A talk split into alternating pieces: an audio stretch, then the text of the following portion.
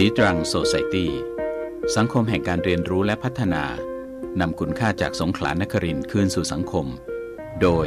ทีมสีตรังโซไซตี้สมาคมสิทธิ์เก่ามหาวิทยาลัยสงขลานครินทร์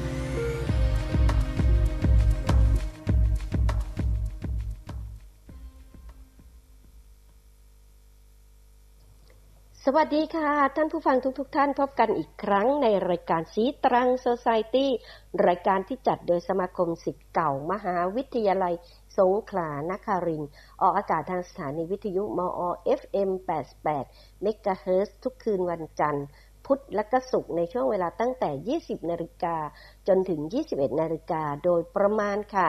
และสำหรับคืนวันพุธอย่างนี้ก็จะเป็นช่วงของนานาสารพันกับดิฉันจันฉาย เป็นผู้ดำเนินรายการนะคะ และก็สำหรับสัปดาห์นี้สิ่งที่ดิฉันจะเอามาชวนพูดชวนคุยกับท่านผู้ฟัง ก็อาจจะคล้ายๆ กับเมื่อสองสัปดาห์ที่ผ่านมาก็คือ เป็นเรื่องของคำค่ะ ซึ่งดิฉันเพิ่งมาเจอแล้วก็ เอ๊ะไอ้คำนี้ไม่เคยได้ยินมาก่อนเลย มันคืออะไร มันมีที่มาที่ไปยังไงเหรอแล้วก็มันมีผลอย่างไรกับชีวิตของเราหรือว่ามันเป็นอะไรยังไงนะคะ มันเป็นการกระทำแบบไหนอะไรต่างๆ เพราะว่าพอแยกคำแล้วมันก็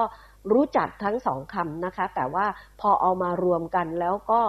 งงมากค่ะว่ามัน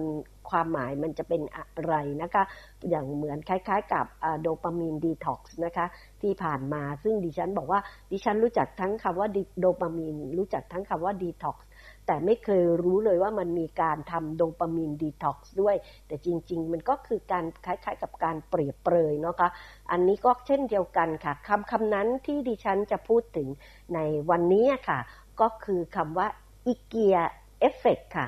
พอพูดถึงว่า IKEA effect เนี่ยหลายหลายท่าน ดิฉันเข้าใจว่าก็น่าจะรู้จักคำทั้งสองคำนี้เป็นอย่างดีแต่จะเหมือนดิฉันไหมคะ พอเอามารวมกัน แล้วก็เรียกว่าอีเกียเอฟเฟกก็งงทันทีเลยค่ะอีเกียคือ I K E A เนี่ยค่ะ หลายๆ ท่านน่าจะรู้จักนะคะ ดิฉันถึงแม้จะไม่ไม่มีในในหัดใหญ่ของเรานะคะ แต่ดิฉันก็คิดว่าตอนนี้มัน worldwide นะคะ แล้วก็ globalization แล้วก็อีกอย่างหนึ่งก็คืออไม่ต้องถึงขั้นขนาดว่า worldwide หรือ globalization ก็ได้ เราไปที่บางนาตราดนะคะ ก็คือถ้าใครไปกรุงเทพแล้วไปบางนาตราดใครที่เป็นคนสนใจงานพวก DIY หรือชอบดูเรื่องของเฟอร์นิเจอร์ ก็จะรู้จัก คำว่าอีเกียอย่างเป็นอย่างดี เพราะมันเป็นห้างใหญ่เลยใช่ไหมคะ ที่ในจัดจำหน่ายเรื่องของเฟอร์นิเจอร์เป็นหลัก แต่ก็มีสินค้าอื่น ๆ อีกมากมายด้วยไม่ใช่จำกัด แต่เฉพาะเรื่องของเฟอร์นิเจอร์อย่างเดียวแต่ถ้าจะเอาเฟอร์นิเจอร์แบบครบครัน ราคาถูก ก็ต้องที่อีเกียเท่านั้นนะคะ ก็คิดว่าหลายๆท่านก็คง เคยไป ดิฉันก็เคยไปใหญ่มากนะคะ เดินเมื่อยขาเลยนะคะ แต่ก็ไม่ได้อะไรกลับมาเช่นเดียวกันนะคะ ก็เป็นห้างสรรพเหมือนกับเป็นห้างจะเรียกว่าห้างสรรพสินค้าก็คงไม่ถูกเพราะว่ามันก็เหมือนกับห้างใหญ่ๆ เท่านั้นเองนะคะ แล้วก็ขายอย่างที่บอกนะคะว่าเฟอร์นิเจอร์เป็นหลักแต่ก็มีส่วนอื่นด้วยมีของอื่นอีกมากมายให้เลือกชมนะคะ หมดเวลาได้เป็นวันๆถ้าไปแล้วนะคะ เพราะฉะนั้นก็คือมันก็ คำว่าอีเกียนี้ก็คือรู้จักใช่ไหมคะเอฟเฟกเราก็เข้าใจเดี๋ยวผลกระทบหรืออะไรก็ตามแต่นะคะ ที่พวกเรารู้จักความหมายของมัน แต่พอมารวมกันแล้วว่าเป็น IKEA effect นี่มันคืออะไรดังนั้นวันนี้ค่ะ จะเอาคำคำนี้มาพูดคุยกับท่านผู้ฟัง เพราะจริง ๆ แล้วคำนี้พอพูดออกมาแล้วมันก็เอามาใช้ได้ในเชิงจิตวิทยา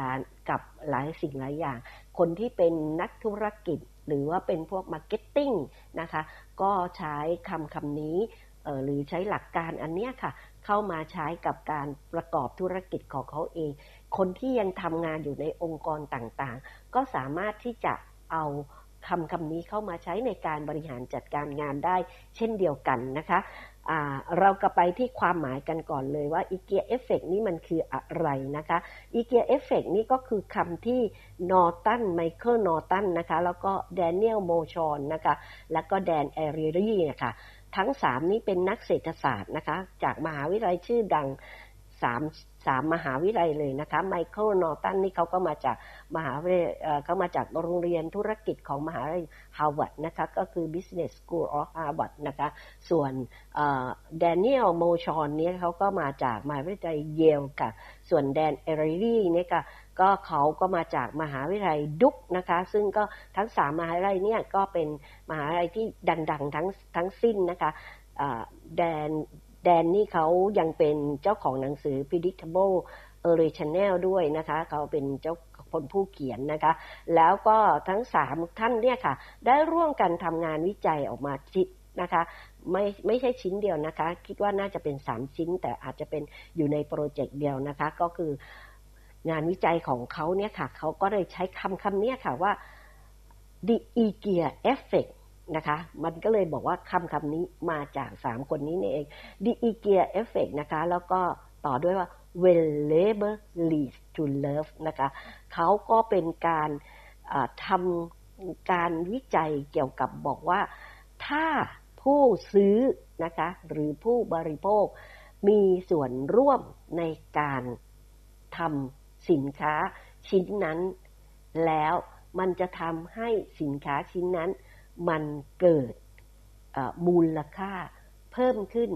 โดยไม่รู้ตัวหรือไม่ และผลกระทบที่มันเกิดขึ้นเนี่ยมันมีผลกระทบมากน้อยขนาดไหนนะคะ พอเอามาใช้ในต่อมาพอหลังจากงานวิจัยชิ้นนี้คำนี้มันก็เลยถูกนำเอามาใช้อย่างแพร่หลายนะคะ แล้วก็ความหมายของมันก็คือพฤติกรรมทางจิตวิทยาของ ผู้บริโภคที่ผู้บริโภคได้เข้าไปเป็นส่วนหนึ่งของการผลิตนั่นเองนะคะ แล้วก็ทำให้เขาก็รู้สึกว่าสินค้า ชิ้นนั้นนะคะชิ้นที่ตัวเองได้ลงมือทำนั้น มันมีมูลค่าสูงขึ้นกว่าที่จ่ายไปหรือที่เป็นอยู่นั่นเองนะคะ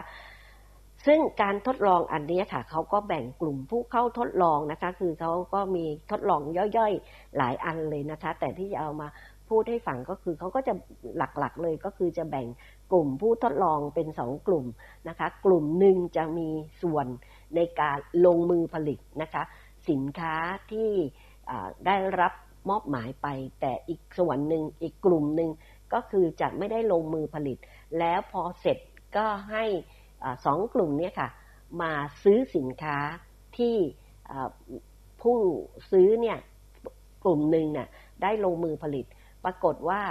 คนที่ลงมือผลิตเนี่ยก็จะซื้อสินค้าที่ตัวเองผลิตเนี่ยในราคาที่สูงกว่าอีกกลุ่มหนึ่งอย่างตลอดเวลานะคะ อันนี้ก็เป็นสรุปแบบคร่าวๆนะคะ ของการทดลองแต่จริง ๆ แล้วเขาก็อย่างที่บอกนะคะ ก็ไม่ได้ทำการทดลองแค่อย่างอย่างเดียว ทั้งให้มีการประกอบแล้วก็ทั้งให้มีการพับกระดาษ หรือมีการบอประกอบเสร็จแล้วไม่เสร็จ หรือว่าต้องลื้อที่เขามีการประกอบไปแล้ว แล้วก็ประกอบขึ้นใหม่อะไรต่างๆ เพราะว่าเขาต้องการที่จะดูถึงเรื่องของว่าผลกระทบที่ได้จากตรงนี้จากอีเกียเอฟเฟกเนี่ยมันครอบคลุมไปถึงมากน้อยแค่ไหนหรืออะไรยังไง แต่สรุปออกมาแล้ว มันเป็นอย่างที่บอกจริง ๆนะคะว่า คนที่ลงมือผลิตนะคะประกอบสินค้าเองเนี่ยพอเวลาให้ซื้อสินค้านั้นน่ะตัวเองก็จะเลือกซื้อสินค้าที่ตัวเองผลิตเนี่ยในราคาที่สูงกว่าที่มันควรจะไม่ใช่สูงกว่ากับอีกกลุ่มหนึ่งที่ไม่ได้ลงมือผลิตตลอดเวลา หรือแม้แต่เอาไปตั้งขายคู่กับสินค้าที่ให้ผู้เชี่ยวชาญเป็นผู้ผลิตนะคะ คนที่ผลิตเอง ร่วมมีส่วนร่วมในการผลิตหรือประกอบเองเนี่ยก็ยังซื้อสินค้าในราคาที่สูงพอๆกันเลยกับราคาที่ให้ผู้เชี่ยวชาญเป็นผู้ผลิตนะคะ ในขณะที่กลุ่มที่ไม่ได้ลงมือผลิตเองเนี่ยก็จะเลือกซื้อกลุ่มสินค้า ของกลุ่มที่ผู้เชี่ยวชาญผลิตมากกว่าอะไรอย่างนี้เป็นต้นนะคะดังนั้นก็จากการทดลองนี้มันก็เลยสรุปเป็นประเด็นได้ว่าการที่ผู้บริโภคเนี่ยได้เข้าไปเป็นส่วนหนึ่งของการผลิตเนี่ยจะทำให้พวกเขารู้สึกว่าชิ้นงานที่ตัวเองลงมือทำนั้นมีมูลค่าสูงขึ้นกว่าที่เป็นอยู่และสูงขึ้น จนเกือบจะทำจะเท่ากับชิ้นงานที่ผู้เชี่ยวชาญเป็นผู้ผลิตเลยนะคะ โดยความรู้สึกอันนี้ค่ะมันเกิดขึ้นกับคนได้ในทุกๆคนหรือว่าทุกๆกลุ่มไม่จำเป็นต้องเฉพาะกับคนที่ชอบทำหรือชอบประกอบเองหรือที่จะเรียกว่าชอบซื้อสินค้า DIY แล้วก็มาประกอบเองเท่านั้นนะคะ เพียงแต่ว่าไอความรู้สึกที่ถึงมูลค่าที่สูงขึ้นเนี่ยมันจะเกิดขึ้นกับชิ้นงานที่ประกอบสำเร็จแล้วเท่านั้นค่ะ คือถ้าเกิดว่าเป็นชิ้นงานที่ผู้ซื้อผู้มีส่วนผู้ผู้บริโภคอะมีส่วนร่วมเข้าไปผลิต แล้วก็ประกอบเนี่ยยังไม่สำเร็จเนี่ยเขาก็จะไม่ได้รู้สึกว่ามันมีมูลค่าสูง แต่ถ้าเกิดเขาประกอบจนสำเร็จแล้วเนี่ยเขาจะรู้สึกว่ามันมีมูลค่าสูงเลย ซึ่ง ทั้งสามนักเศรษฐศาสตร์ ไม่ว่าจะเป็นนอตันโมชอนหรือว่าแอริรี่เนี่ยเขาก็เรียกสิ่งนี้ว่า when labor leads to love นั่นเองก็คือเมื่อการทำงานตรงนั้นเนี่ยของเรามันนำพาไปสู่ความเป็นความรู้สึกความเป็นเจ้าของ แล้วก็เป็นความรักนะคะเกิดขึ้น ประเด็นที่น่าสนใจของ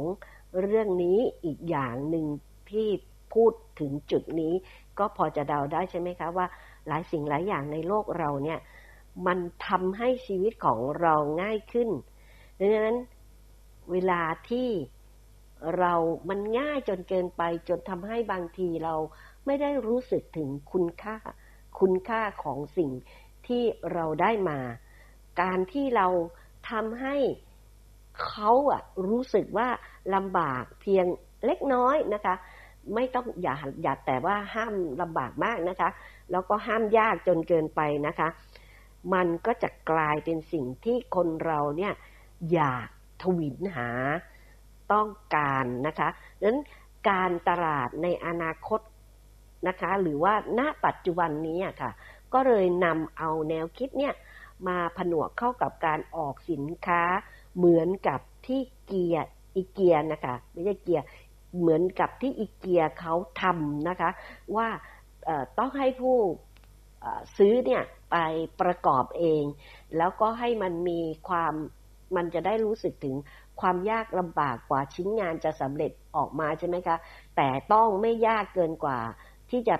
ทำได้สำเร็จ ต้องทำให้ได้สำเร็จนะคะ พออีเกียเขาใช้หลักการเนี้ยค่ะทำให้ตอนเนี้ยค่ะ แทบจะเรียกได้ว่าเขาก็ติด หนึ่งในห้าใช่ไหมคะ อีเกียเนี่ยแทบน่าจะถ้าเกิดว่าข้อมูลบางปีนะคะ ล่าสุดที่ผ่านผ่านมาเนี่ยอีเกียนี่ติดเป็น top 10 เลยนะคะ ก็คือไม่ใช่ top 10 เลยนะคะ อันดับหนึ่งของของโลกเลยนะคะ ที่ประสบความสำเร็จนะคะ แล้วก็บอกว่าไอ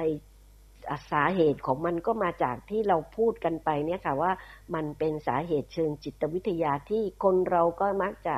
ประเมินค่าของแรงงานหรือความพยายามของตนของตัวเองเนี่ยสูงอยู่แล้วนะคะ สูงกว่าคนอื่นๆ เช่นฉันเรียนจบมาในคณะที่ยากกว่าพวกเธอเรียน ฉันมีเงื่อนไขมากกว่า ฉันต้องฝ่าฟันอุปสรรคมากกว่าอะไรอย่างเงี้ยค่ะ ก็เป็นเรื่องปกติที่เราพบเห็นได้ทั่วไปนะคะ แล้วก็การที่เราให้ใครก็ตามเข้ามามีส่วนร่วมใน ชิ้นงานเนี่ย นอกจากว่าอีเกียเขาไม่ได้มองแค่จุดว่ามันจะทำให้มูลค่ามันสูงเพียงเท่านั้นด้วยนะคะ แต่มันยังช่วยลดต้นทุนอีกด้วยค่ะ ไม่ว่าจะเป็นต้นทุนในเรื่องของขั้นตอนการผลิต แล้วก็ต้นทุนของการส่งของขนส่งของของเขาเองนะคะ เพราะว่าอีเกียเนี่ยได้รับรางวัลชนะรางวัลเขาเรียกว่ารางวัลระดับ ประเทศนะคะ เกี่ยวกับเรื่องของการที่เขาสามารถที่จะทำให้ชิ้นส่วนทุกชิ้นเนี่ยเป็นแฟลตแพ็คนะคะแล้วก็ทำให้ขนส่งลูกค้าซื้อแล้วก็ต้องขนส่งเองได้นะคะเขาไม่จำเป็นต้องไปขนส่งให้นะคะดังนั้นก็สามารถที่จะทำถอด อุปกรณ์ทุกชิ้นของเขาสามารถจะถอแล้วใส่เป็นกล่องแบนๆนะคะ ที่จะใส่หลังรถไม่ว่าจะเป็นรถกระบะรถเก๋งคุณก็สามารถที่จะขนส่งได้เลยนะคะ โดยเขาจะทำเป็นพอเหมาะพอดีเลยนะคะ กล่องที่จะจัดส่งมาอะไรต่างๆ พวกนี้แล้วก็ทำให้ราคาถูกลงได้ด้วยนะคะ เพราะฉะนั้นเพราะว่ามันลดทั้งขั้นตอนการผลิตแล้วก็ ลดทั้งขั้นตอนของการขนส่งมันนั้นก็ อันนี้ก็คือสาเหตุที่ทำให้อีเกียประสบความสำเร็จมากไปทั่วโลกเลย ไม่ใช่แต่เฉพาะในประเทศของอีเกียเองอย่างเดียวนะคะ อันนี้ก็แต่จริง ๆ แล้วเนี่ยอีเกียก็ไม่ใช่เจ้าแรกนะคะ ที่ค้นพบพฤติกรรมอันนี้ค่ะ แม้ว่าเราจะเรียกพฤติกรรมอันนี้ว่าอีเกียเอฟเฟกจน อาจจะทำให้ใครต่อใครเนี่ยเข้าใจผิดนะคะว่า ไอ้คำนี้ก็เป็นอีเกียเป็นเจ้าแรกที่ค้นพบพฤติกรรมอันนี้ จริง ๆ แล้วอะนักการตลาดเขาค้นพบพฤติกรรมที่ว่านี้มาก่อนตั้งนานแล้ว ตั้งแต่ช่วงคศ 1950 ด้วยซ้ำนะคะ เดี๋ยวช่วงที่สองเราจะมาเล่าถึงเรื่องราวที่บอกว่า เป็นอีเกียเอฟเฟกในอดีตให้ฟังนะคะว่ามันเกิดขึ้นจากอะไรแล้วก็แทบจะไม่น่าเชื่อ แล้วก็จากนั้นก็เราอาจจะได้คุยประวัติของคนที่ก่อตั้งอีเกียขึ้นมาคร่าวๆ ให้พวกเราได้รู้จักมากขึ้นไปอีกนิด แล้วก็จะได้ชื่นชม แล้วก็เอามาใช้นะคะจากที่พูดมาทั้งหมดเนี่ยสามารถเอามาประยุกต์ใช้ใน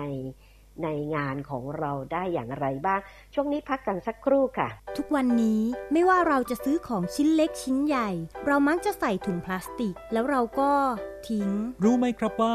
ถุงพลาสติกเหล่านี้ต้องใช้เวลานานถึง 450 ปี กว่าจะย่อยสลายได้ ปฏิวัติใหม่ ปฏิเสธไม่ใส่ถุงพลาสติกเมื่อซื้อของชิ้นเล็ก ใช้ถุงผ้าใส่ของชิ้นใหญ่นำถุงพลาสติกมาใช้ซ้ำ แยกสิ่งที่เป็นพลาสติกเพื่อนำไปรีไซเคิลใหม่ สถานีวิทยุมอหาดใหญ่ FM 88 MHz ร่วมรณรงค์ให้ทุกคนใช้ถุงพลาสติกอย่างมีความรับผิดชอบ ช่วงนี้เราก็จะคุยกันถึงเรื่องพฤติกรรม ที่บอกว่าเป็น IKEA effect ในอดีตที่เกิดขึ้นในช่วงคศ 1950 นะคะ ให้ฟังนะคะว่ามีเรื่องราวที่ทำให้เราเข้าใจเรื่องของ IKEA effectมาตั้งแต่ตอนนั้นแล้วนะคะเพียงแต่ตอนนั้นก็ไม่ได้หวือหวาหรือหรือมีการพูดกันมาก แล้วก็นำเอากลยุทธ์นี้ไปใช้ต่อๆกันเหมือน ณปัจจุบันที่สามนักเศรษฐศาสตร์ได้ทำการวิจัยแล้วก็พูดถึงตั้งคำคำนี้ขึ้นมา แล้วก็มีการนำเอาคำคำนี้ไปใช้ในเชิงของจิตวิทยา แล้วก็ในเชิงของธุรกิจเรื่องของการบริหารจัดการนะคะ ก็คือในช่วงศตวรรษที่คิดศตวรรษที่ 1950 ก็คือ คศ 1950 นั่นเองนะคะ ก็ตอนนั้นบริษัท ยักษ์ใหญ่นะคะที่ชื่อว่า General Mills นะคะก็เป็นบริษัทของออเมริกานะคะแล้วก็เขาเป็นบริษัทยักษ์ใหญ่เกี่ยวกับอุตสาหกรรมอาหาร แล้วก็เครื่องดื่มของโลกค่ะเขาก็ได้ออกผลิตภัณฑ์ใหม่เอี่ยมณขณะนั้นนะคะเป็นเป็นอะไรที่แบบต้องเรียกว่าแปลกใหม่มากเลยนะคะ คิดออกมาเพื่อที่จะเอาใจกลุ่มคนที่ชอบทำขนมโดยเฉพาะอย่างยิ่งนะคะ แป้งเค้กอะค่ะที่สำเร็จรูปนะคะเขาก็เอาทำเป็นแป้งเค้กสำเร็จรูปออกมาสู่ตลาดเป็นครั้งแรกเลยนะคะ ก็คือเรียกได้ง่าย ๆ ว่าเป็นแป้งเค้กที่ไม่แทบจะไม่ต้องทำอะไรแล้วนะคะ พอซื้อไปเสร็จเนี่ยก็เทน้ำผสมแล้วก็สามารถที่จะทำเค้กออกมาได้เลยนะคะ แต่ปรากฏว่าไอ้ความสะดวกสบายที่เขาทำให้ขนาดนี้แล้วพอมันวาง ขายในท้องตลาด ซึ่งเขาก็คิดว่ามันจะต้องประสบความสำเร็จอย่างมาก ๆ ใช่ไหมคะ เพราะว่าคนต้องชอบในเรื่องของความสะดวกสบาย พบว่ามัน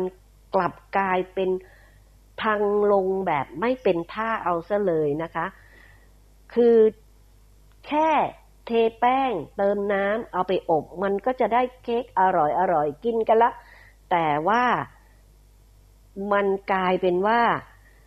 การที่มันสะดวกสบายถึงขนาดเนี้ยลูกค้ากลับไม่เป็นที่สนใจ จนเขาจะต้องไปขอให้เออร์เนสต์ดิชเชอร์นะคะ คนที่เขาได้เรียกได้ว่าเออร์เนสต์ดิชเชอร์เนี่ยก็เป็นผู้ที่วงการตลาดนะคะนักการตลาดเนี่ยเขาเรียกขานกันว่าเป็นบิดาแห่งแรงจูงใจ ของผู้บริโภคเนี่ยเข้ามาช่วยนะคะ มาช่วยแก้ปัญหาอันนี้แล้วก็ไขข้อสงสัยว่าทำไมทำไมนะคะ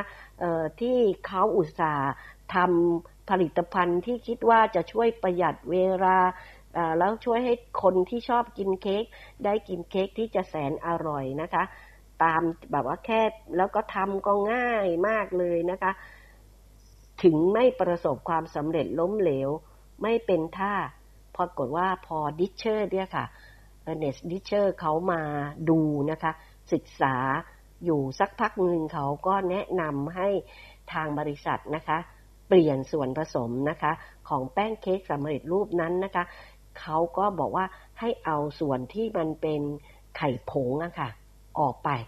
นะคะ แล้วก็ให้ใช้วิธีการว่า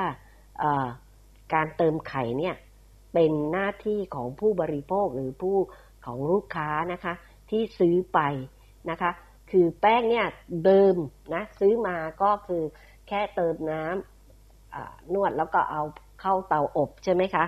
ก็กลายเป็นว่านอกเหนือจากเติมน้ำเนี่ยก็ให้คนที่ซื้อต้องตอกไข่ใส่เข้าไปด้วยนะคะ แค่เพิ่มขั้นตอนตรงนี้เข้าไป แล้วก็ เอาไปวางตลาด ปรากฏว่าเหลือเชื่อ ใช่ไหมคะ ยอดขายแป้งสำเร็จรูป อันเนี้ยค่ะ เพิ่มขึ้นอย่างมากมายเลยนะคะ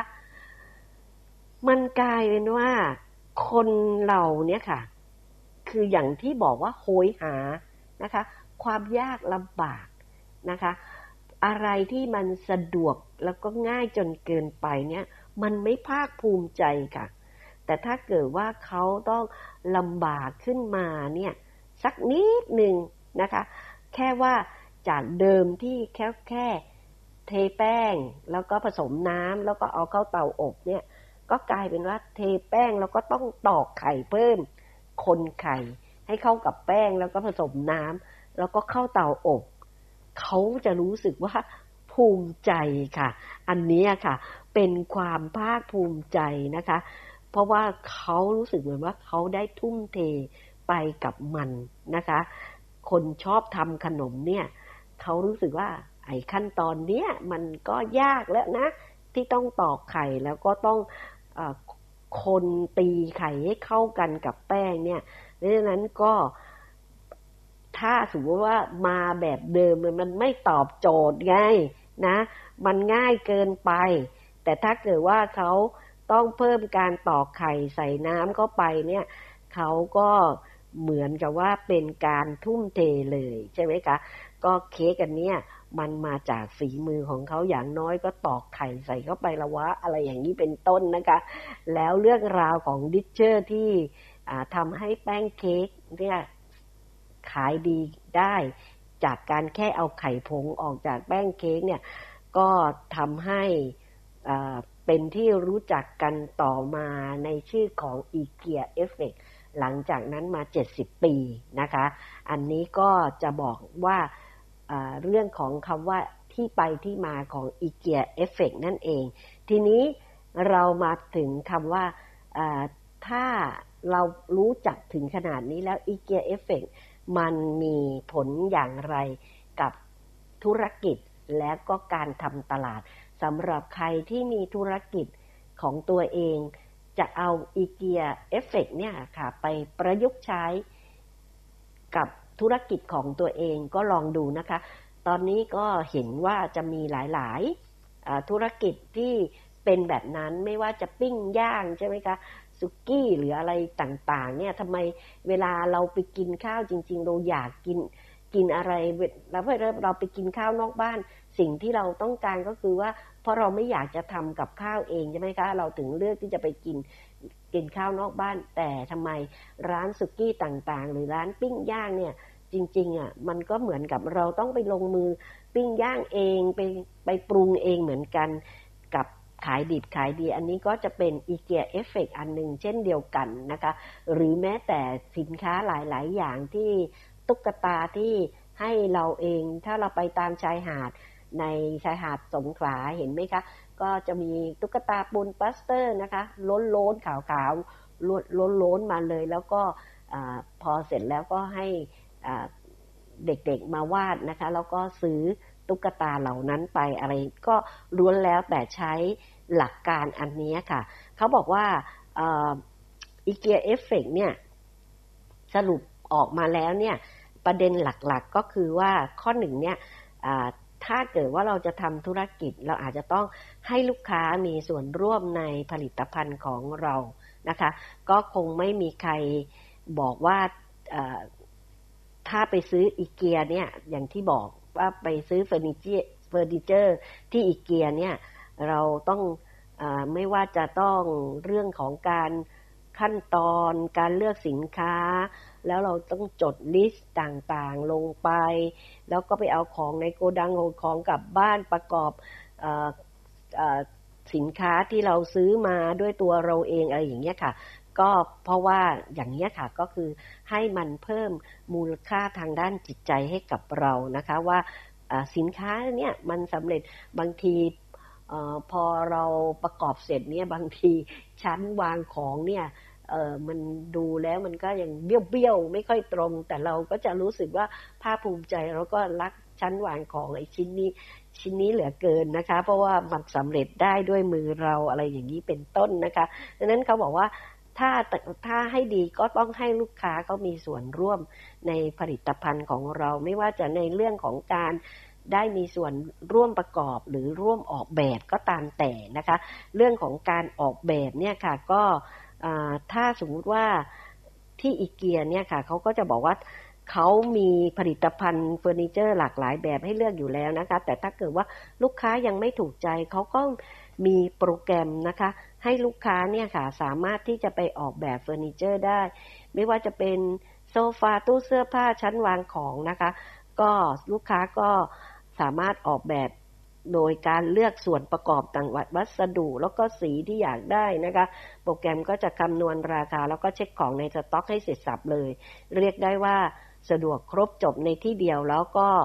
เป็นยูดีคมากใช่ไหมคะ เป็นชิ้นเดียวในโลกอะไรอย่างนี้เป็นต้นนะคะ อันนี้ก็บอกว่าส่วนพวกนี้ค่ะก็คือทำให้ลูกค้าเนี่ยบางทีนะคะ ยอมจ่ายเงินมากถึงสองเท่า เพื่อซื้อสินค้า นั้น ๆ เลยนะคะ โดยก็เขาบอกว่าถ้าเกิดว่าเราเนี่ย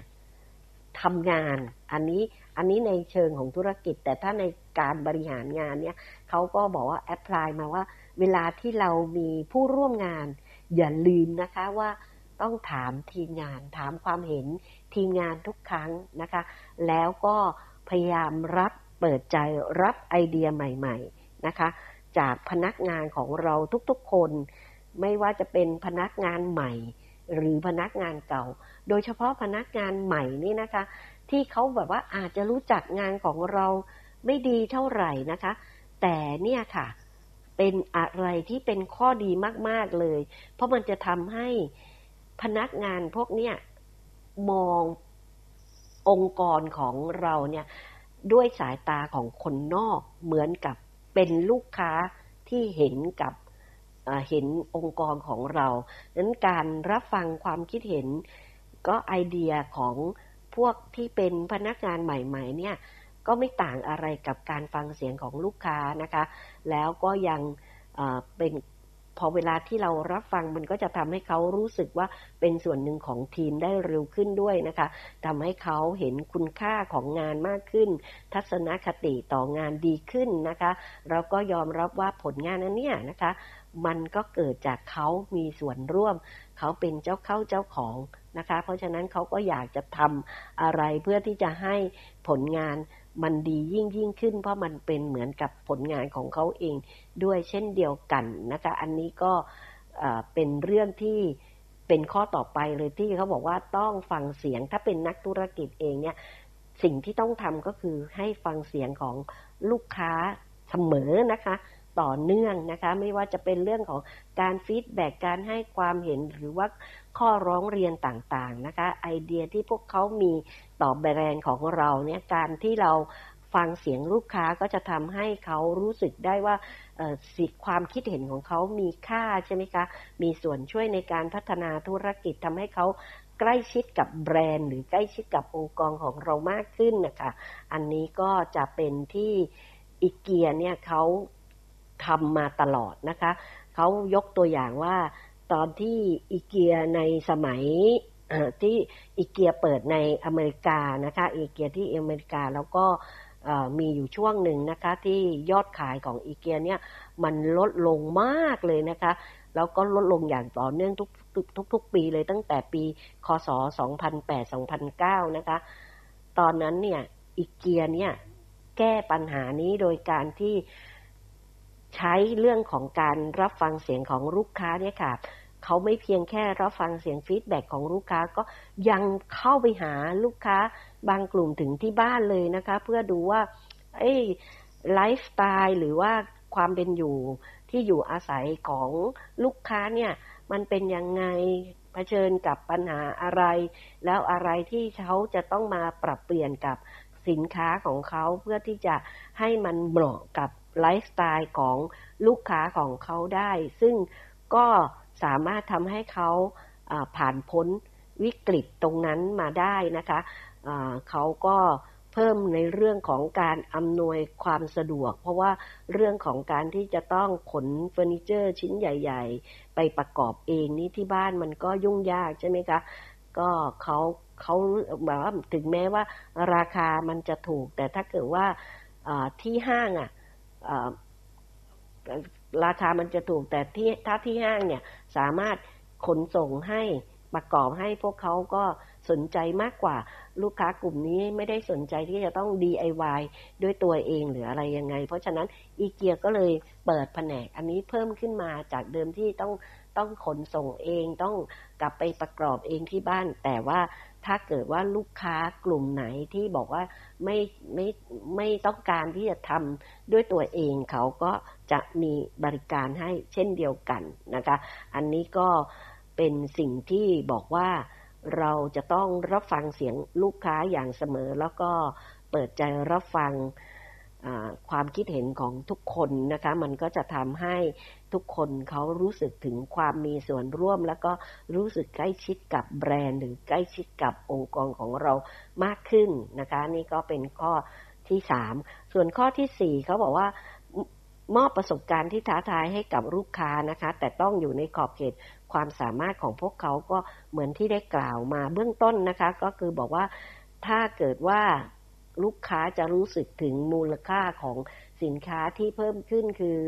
เพราะเขาต้องการที่จะโหยหาความยากลำบากบ้าง เราก็จะต้องให้ความยากลำบากนั้นเป็นประสบการณ์ใหม่ที่ท้าทายให้กับเขาแต่อย่าลืมถึงเรื่องว่าต้องไม่ยากจน เกินความสามารถของเขา มันจะต้องอยู่ในขอบเขตความสามารถของพวกเขาที่เขาจะต้องทำได้อย่างสำเร็จแล้วก็ทำได้อย่างลื่นไหลด้วยนะคะ เพราะว่าถ้าเขาต้องลงแรงนั้นน่ะ แล้วทำให้เกิดรู้สึกว่ายากไม่สะดวกใช้เวลานานเกินไปเนี่ย ผลมันก็จะออกมาตรงกันข้ามใช่ไหมคะอันนี้ถ้าเราเอามาใช้ในการทำงาน ถ้าเรามองว่าเรามีโครงการหรือมีนโยบาย ของรัฐหรือนโยบายใหญ่ ๆ ในระดับชุมชนในระดับ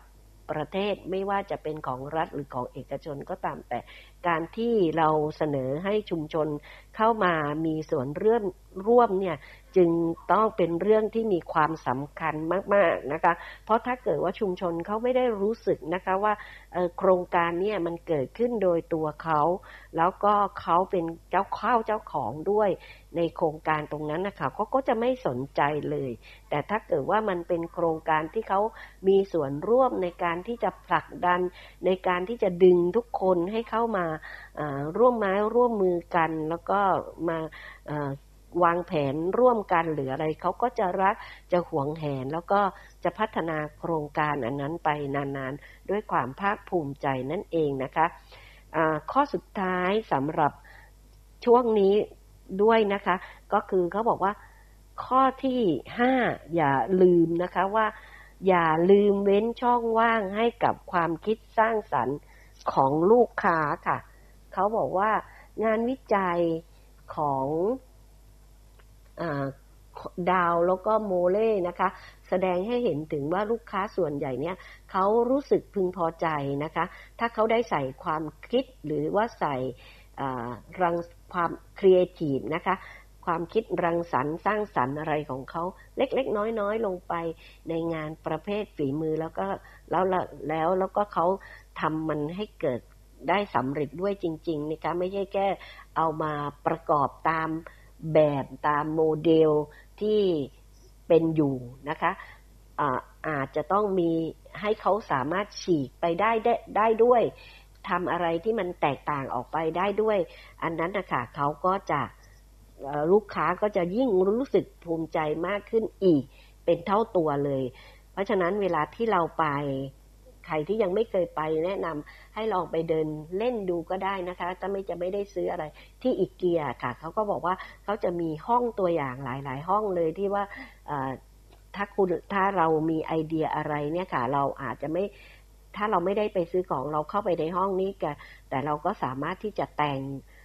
เขาเป็นห้องตัวอย่างนะคะเราก็สามารถที่จะไปจัดแต่งห้องหรือว่าโยกย้ายอะไรต่างๆนำไอเดียของห้องอื่นๆ ที่เราเห็นมารวมเป็นไอเดียของเราเองอะไรพวกนี้ค่ะ เขาก็จะมีห้องพวกนี้ให้พวกเราได้ออกไอเดียต่างๆ เหล่านี้ด้วยนะคะ ได้สามารถที่จะแสดงมันก็เลยทำให้ หลาย ๆ คนนะคะเขาก็จะเป็นลูกค้าอีเกียอย่างเหนียวแน่นเลยนะคะ เพราะว่าบางทีเนี่ยก็ไปเดินเฉยๆคำว่าไปเดินเฉยๆไม่เคยเกิดขึ้นเมื่อคุณไปที่ห้างใช่ไหมคะ เพราะว่าเวลาคุณไปเดินส่วนใหญ่ไม่ติดไม้ติดมืออะไรกลับมาก็ก็ก็ต้องไปรับประทานอาหารในห้างเพราะคุณไม่อยากจะเสียเวลา ซึ่งอีเกียเขาก็มีร้านอาหารของอีเกียเองอยู่ใน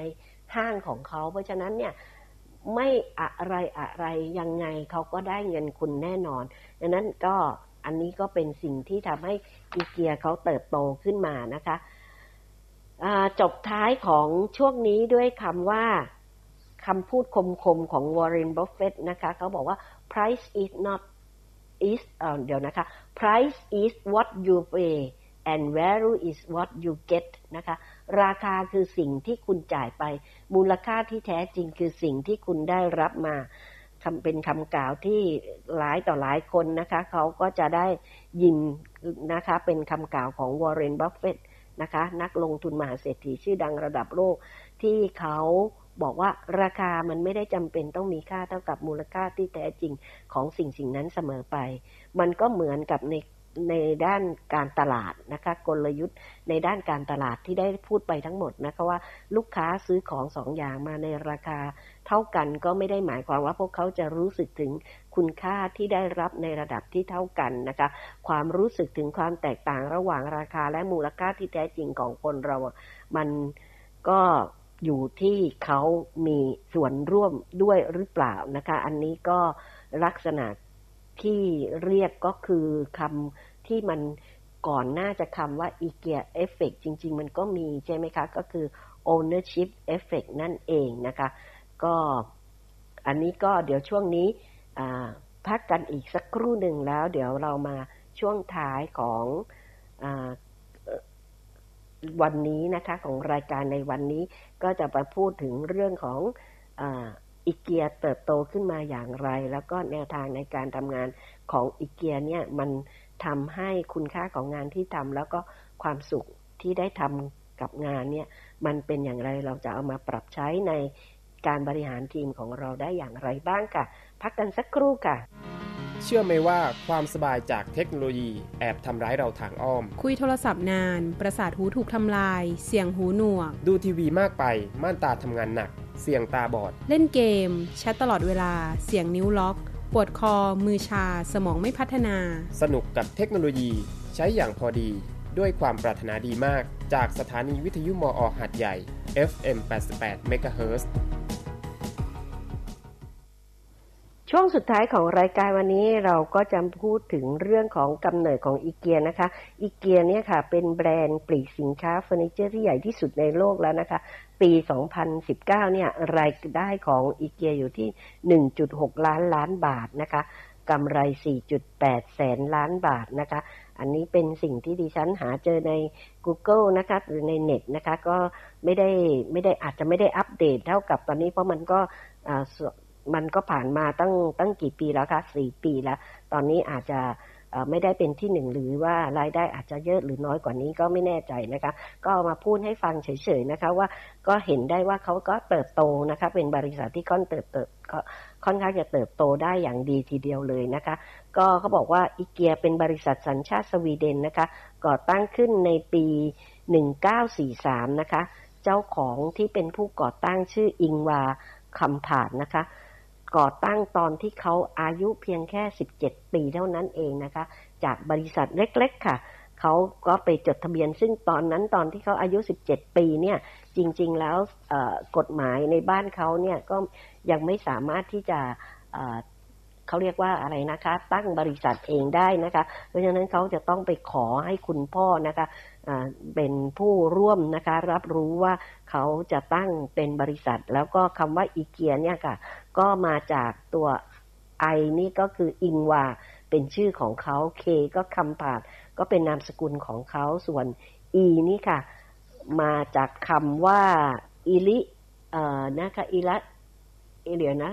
เอ็มเอ็มทาริปหรือเปล่าไม่นะคะ อ่านไม่ค่อยอภาษาสวีเดนนะคะสวีดิชเนี่ยก็อ่านไม่ค่อยถูกนะคะ เอ็มทาริสหรือเปล่านะคะ เป็นฟาร์มอะค่ะ ที่บ้านของเขาแล้วก็ตัวเอนี่ก็ก็ อากุนานัดหรืออะไรเนี่ยค่ะ ก็เป็นชื่อหมู่บ้านของเขานะคะ มาจากทั้งหมดเนี่ยค่ะ ก็เป็นตัวแรกของของคำนะคะ อิงวาคำผาดเอ็มทัน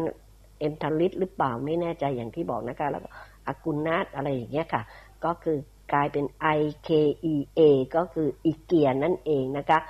ก็ตอนที่เขาบอกว่า อิงวาคำผาดเนี่ยเขาเกิดมาเนี่ยเขาชอบธุรกิจตั้งแต่เขาอายุห้าขวบเลยนะคะ แล้วจริง ๆ แล้วอิงวาคำผาดเนี่ยเขาก็เป็นคนที่มีปัญหาเขาเรียกว่าดิสเลกเซียนะคะ มีปัญหาทางด้านการเขียนการอ่าน แต่กลับกลายเป็นคนที่ประสบความสำเร็จนะคะ แล้วก็ในด้านทางธุรกิจ แล้วก็ถ้าเราไปดูจิตวิญญาณของอผู้ก่อตั้ง อิงวาเนี่ยจะเห็นว่าเขาเป็นคนที่มีอะไรนะคะ เอาเอาตัวตนของตัวเองอะค่ะ มาเป็นตัวตนของบริษัทเลย เพราะว่าเขาอะเป็นคนสมถะนะคะ ประหยัดอดออมคิดหน้าคิดหลังอยู่ตลอดเวลานะคะนั้นเขาสินค้าของเขาก็จะเห็นได้ว่ามันก็จะเน้นในเรื่องของการประหยัดประหยัดนะคะ แล้วก็ ดูแลสิ่งแวดล้อมอะไรอย่างนี้ต่างๆนะคะ แล้วก็เป็นคนที่ใช้ชีวิตอย่างมีเหตุผลเนี่ยก็สินค้าของอีเกียก็ออกมาอย่างที่บอกว่าแข็งแรงทนทาน แม้จะเป็น DIY แต่เป็น DIY ชนิดที่ว่าไม่ได้ว่าเป็นแบบว่าอายุสั้นๆเท่านั้นนะคะ บางชิ้น อุปกรณ์ของอีเกียเฟอร์นิเจอร์ของอีเกียบางชิ้นเนี่ยใช้ไปได้นานทีเดียวเลยอะไรต่างๆ นี่นะคะเขาพกสื่อมวลชนเนี่ยขนานนามให้อิงมาว่า the the DNA of economy class นะคะ ตอนที่เขา ตอนนี้เขาเสียชีวิตไปแล้วนะคะ เขาเสียชีวิตด้วยวัย 91 ปี ตอนที่เขามีชีวิตเนี่ยค่ะ ถ้าเขาต้องนั่งเครื่องบินไปไหนต่อไหน เขาก็จะนั่งเครื่องบินชั้นประหยัด ทั้งนั้นที่เขารวยเป็นหลายหลายละหลายหลายพันล้าน หลายหลายหมื่นล้านอะไรเนี่ยรถก็ใช้รถเก่านะคะ ก็ไม่เคยซื้อรถไม่ถ้ารถไม่ได้เจ๊งก็ไม่ได้ซื้อรถใหม่อะไรแบบนี้ค่ะ ของที่เขาใช้เนี่ยค่ะเขาก็ไม่เคยซื้อแบบราคาแพงๆ บางครั้งยังไปซื้อเป็นของลดราคาด้วยซ้ำนะคะ โดยที่เขาก็จะพูดว่าเขาต้องเป็นตัวอย่างที่ดีให้แก่พนักงาน เพราะนั่นคือสิ่งที่ผู้นำองค์กรต้องมีนะคะ อันนี้เป็นคำพูดที่หนักแน่นมากเลย แล้วก็เป็นคำพูดที่รู้สึกว่า ดิฉันฟังแล้วก็ชื่นชมนะคะเขาบอกจะให้เขาเนี่ยบิน first class ได้อย่างไรในเมื่อมันไม่ได้ทำให้เขาถึงที่หมายเร็วขึ้น แล้วก็เขาบอกว่าเขาต้องคอยตอกย้ำพนักงานว่าจะต้องรู้จักประโยชน์ประหยัดอดออม แล้วตัวเขาเองจะมาฟุ้งเฟ้อมันก็คงไม่ใช่อะไรอย่างเงี้ยนะคะเขาเป็นคนที่คอนเซอร์เวทีฟมาก ๆ นะคะ จะเชื่อว่าการเติบโตของธุรกิจเนี่ย มันจะต้องแบบเป็นค่อยเป็นค่อยไป เพราะฉะนั้นการจะจะ ขยายสาขาในแต่ละครั้งของเขาเนี่ยเขาจะต้องมีเงินสดในมือมากพอนะคะ แล้วก็เขาไม่แคร์นักลงทุนผู้ผู้ถือหุ้นที่ทำให้จะเข้ามามีอิทธิพลต่อการดำเนินธุรกิจของเขาได้เลย เพราะฉะนั้นอีเกียก็เลยไม่ได้จดทะเบียนในตลาดหลักทรัพย์ แล้วก็เขาก็บริหารโดยตระกูลคำผาดมาโดยตลอดนะคะ วิสัยทัศน์ของอีเกียเองนี่ดิฉันก็ชอบมากเลยนะคะ เขาก็บอกว่า เป็นวิสัยทัศน์สั้น ๆ ง่าย ๆ เลยนะคะว่าชีวิตประจำวันที่ดีขึ้นสำหรับทุกคน a better everyday life for all people นะคะ มันเป็นนนโยบายที่จะต้องบอกว่าให้ชีวิตของทุกๆคนดีขึ้น แล้วก็ดีขึ้นในภาพรวมด้วยนะคะ ไม่ใช่ดีขึ้น เฉพาะเฉพาะด้านหรือเฉพาะสิ่งของที่เขาซื้อหามาหรือที่ทางบริษัทขายนะคะ เพราะว่าเขาบอกว่า เขามีนโยบายที่แคร์ต่อสิ่งแวดล้อมนะคะ เขาจะลดนะคะเวสนะคะ ให้น้อยที่สุดเลยนะคะ คือไม่ทำให้เกิดขยะหรือว่าสิ่งที่สิ้นเปลืองโดยใช้เหตุนะคะเขาก็จะใช้วิธีการผลิตครั้งละเยอะๆ ขนส่งครั้งละเยอะๆ ให้เต็ม capacity เลยเพื่อลดการปล่อยมลพิษนะคะ แล้วก็ปริมาณไม้ต่างๆ ที่เขาทำมาผลิตเฟอร์นิเจอร์จะต้องมีการปลูกทดแทน แล้วก็ สินค้าเนี่ยมันจะต้องคุณภาพดีอย่างที่บอกนะคะ ไม่ใช่แค่ว่าราคาถูก แต่ต้องสินคุณภาพมันจะต้องดีด้วย ราคาเขาก็ไม่ได้พูดว่าต้องเป็นราคาถูก แต่เป็นราคาที่เข้าถึงได้จับต้องได้นะคะเขาก็บอกว่าที่เขามุ่งเน้นตรงนี้ก็อย่างที่ไปให้เจอกับวิสัยทัศน์ของเขาว่าชีวิตดีขึ้นสำหรับทุกคนนะคะ อันนี้ก็เเลยเป็นที่ไปที่มานะคะ เรื่องของอแบบเจ้าของอีเกียจิตวิญญาณของอีเกียเองผู้ก่อตั้งเป็นเรื่องราวแบบหยาบๆนะคะ จริงๆแล้วเนี่ยก็มีอีกเยอะแยะมากมายนะคะ ข้อมูลซึ่งถ้าใครสนใจก็สามารถที่จะไปค้นหา อ่านดูได้เพิ่มเติมนะคะ ในทางอินเทอร์เน็ตมีเยอะแยะเลยค่ะเสิร์ชเข้าไปก็จะเจอเยอะแยะมากมาย แต่ว่าสิ่งที่ดิฉันอาจจะฝากไว้อีกสักนิดหนึ่งเขาบอกว่าเรื่องของอีเกียเนี่ยในการที่เขาดำเนินธุรกิจเองสิ่งที่เขามองว่าเขาอยากให้ทุกคนเป็นอะไรนะคะเป็น เป็นธุรกิจที่ยั่งยืนตลอดไปนะคะดังนั้นแม้วิสัยทัศน์ของเขาแล้วก็เขาเรียกว่าอะไรนะคะจิตวิญญาณขององค์กรเนี่ยจะเป็นแบบที่พูดไปที่ดิฉันพูดไปว่า แค่สิ่งแวดล้อมไม่ปล่อยมลภาวะ แล้วก็ต้องปลูกทดแทนหรืออะไรก็ตามแต่หรือว่าคุณภาพดีราคาเข้าถึงได้ แต่เขาต้องมองการตลาดด้วย แล้วก็พยายามที่จะปรับตัวเองด้วย หลาย ๆ อย่างที่อีเกียเคยเผชิญกับปัญหา แล้วก็พยายามที่จะปรับตัวเอง เขาก็ปรับตัวเอง แก้ปัญหามาโดยตลอดนะคะ ไม่ว่าจะโดนอะไรเกิดขึ้นกับเขาก็ตามแต่ตอนที่เขาเริ่มต้นธุรกิจจากการที่ ธุรกิจเล็กๆนะคะ แล้วก็ขนส่งทางไปรษณีย์แล้วพอมาจับเอาธุรกิจหลักของเขาคือเฟอร์นิเจอร์ แล้วในราคาที่เขาถึงได้ก็เคยถูกหลายๆบริษัทที่ทำผลิตสินค้าประเภทเดียวกันกดดัน แล้วทำให้เขาเองต้องแก้ปัญหาด้วยการที่แบบว่าหลาย ๆ ที่ไม่ได้ส่งสินค้าให้เขากลายเป็นว่าเขาจะต้องหันมาผลิตเองด้วยซ้ำนะคะ จากที่ว่าเขารับซื้อเขาก็ต้องหันมาเป็นผู้ผลิตเอง เขาต้องอหันมามองหาตลาดนอกประเทศเองนะคะแล้วก็ทำให้เขาต้องรู้ว่าการทำตลาดนอกประเทศเนี่ยมันเป็นอย่างไรอะไรต่างๆ เหล่านี้ค่ะ เป็นเรื่องราวที่ดิฉันคิดว่าน่าสนใจมาก ๆนะคะ อยากให้ท่านผู้ฟังทุกท่านได้ไปลองค้นหามาอ่านดู หรือแม้แต่นวัตกรรมที่ได้พูดไปถึงในช่วงแรกก็คือแฟลตแพ็คนะคะ ที่บอกว่าเป็นเรื่องของการที่ให้สามารถให้ผู้ซื้อเนี่ยค่ะ ผู้บริโภคสามารถขนส่งสินค้ากลับได้เองเนี่ยจริง ๆ แล้วนวัตกรรมอันนี้ก็เป็น เรื่องของความบังเอิญนะคะ ไม่ใช่เป็นเอ่อเป็นนวัตกรรมที่เกิดจากการตั้งใจหรือค้นพบค้นพบเป็นการค้นพบแบบบังเอิญนะคะ ก็คือตอนที่พนักงานของเขาของอีเกียเองนะคะเขาที่อิงวาเนี่ยเขาจ้างพนักงานคนนี้มาแล้วก็เป็นคนที่ ออกแบบ เป็นผู้จัดการทีมออกแบบ แล้วก็เป็นคนออกแบบตู้หนังสือแล้วก็สินค้าต่างๆ เนี่ยเขาจะขนสินค้าพวกนี้ค่ะ ใส่ในรถยนต์อย่างที่บอกที่ไม่ใช่รถกระบะ แล้วก็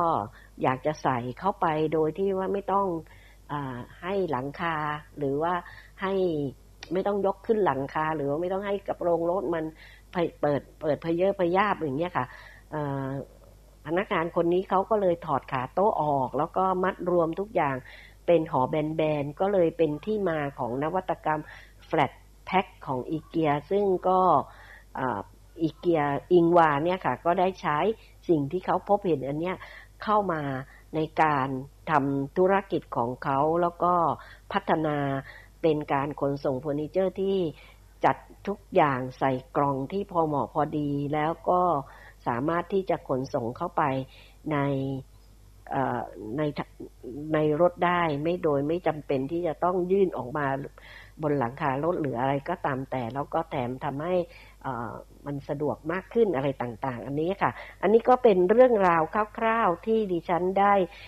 ชวนพูดชวนคุยในวันนี้นะคะ หวังว่าจะมีประโยชน์กับท่านผู้ฟังทุกๆทท่านนะคะ อย่าลืมนะคะสิ่งที่เราได้จาก เรื่องราววันนี้ก็คือว่าเปิดอิสระให้กับความคิดนะคะ ยอมรับฟังความคิดของทุกๆคนนะคะ ไม่ว่าคุณจะอยู่ในวงการใดก็ตามแต่ถ้าคุณเปิดใจให้เป็นอิสระแล้วก็เปิดใจที่จะรับฟังความคิดเห็นของคนอื่น มันก็จะทำให้การทำงานของคุณเนี่ยสามารถที่จะทำงานเป็นทีมแล้วก็รู้ล่วงไปได้ดีทำให้คนที่เขา เข้ามาเขารู้สึกความเป็นเจ้าเข้าเจ้าของในในในงานที่ทำเขาก็จะรักแล้วก็ภูมิใจในงานที่ทำมากขึ้น อีกสิ่งหนึ่งก็คือที่ต้องอย่าลืมเลยว่าอะไรที่ง่ายเกินไปมันบางทีมันก็อาจจะไม่มีคุณค่าเลย เพราะฉะนั้นเติมความยากลงไปสักนิดนึง แต่ก็อย่าให้ยากถึงกับทำไม่ได้นะคะ มันต้องอยู่ในขอบเขตที่ว่าต้องทำให้ได้สำเร็จด้วย อันนี้ก็ ทำให้เขาเกิดความภาคภูมิใจในงานที่เขาทำอาจจะเป็นเทคนิคในเรื่องของการบริหารงาน จะมอบหมายงานให้ลูกน้องของเราลูกน้องของเราเป็นคนแบบไหนนะคะ แล้วก็เราจะมอบหมายงานอย่างไรให้เขาทำงานง่ายเกินไปก็อาจจะทำให้เขารู้สึกไม่ได้สนุกกับงาน แต่ถ้าเราให้เขางานยากเกินไปเขาก็อาจจะท้อซะก่อน ความพอดี ตรงนี้มันต้องหาจุดตัดให้ได้นะคะ ก็คิดว่าจะเป็นประโยชน์กับท่านผู้ฟังนะคะสำหรับในเรื่องราวของวันนี้ พบกันใหม่สัปดาห์หน้าค่ะ สวัสดีค่ะ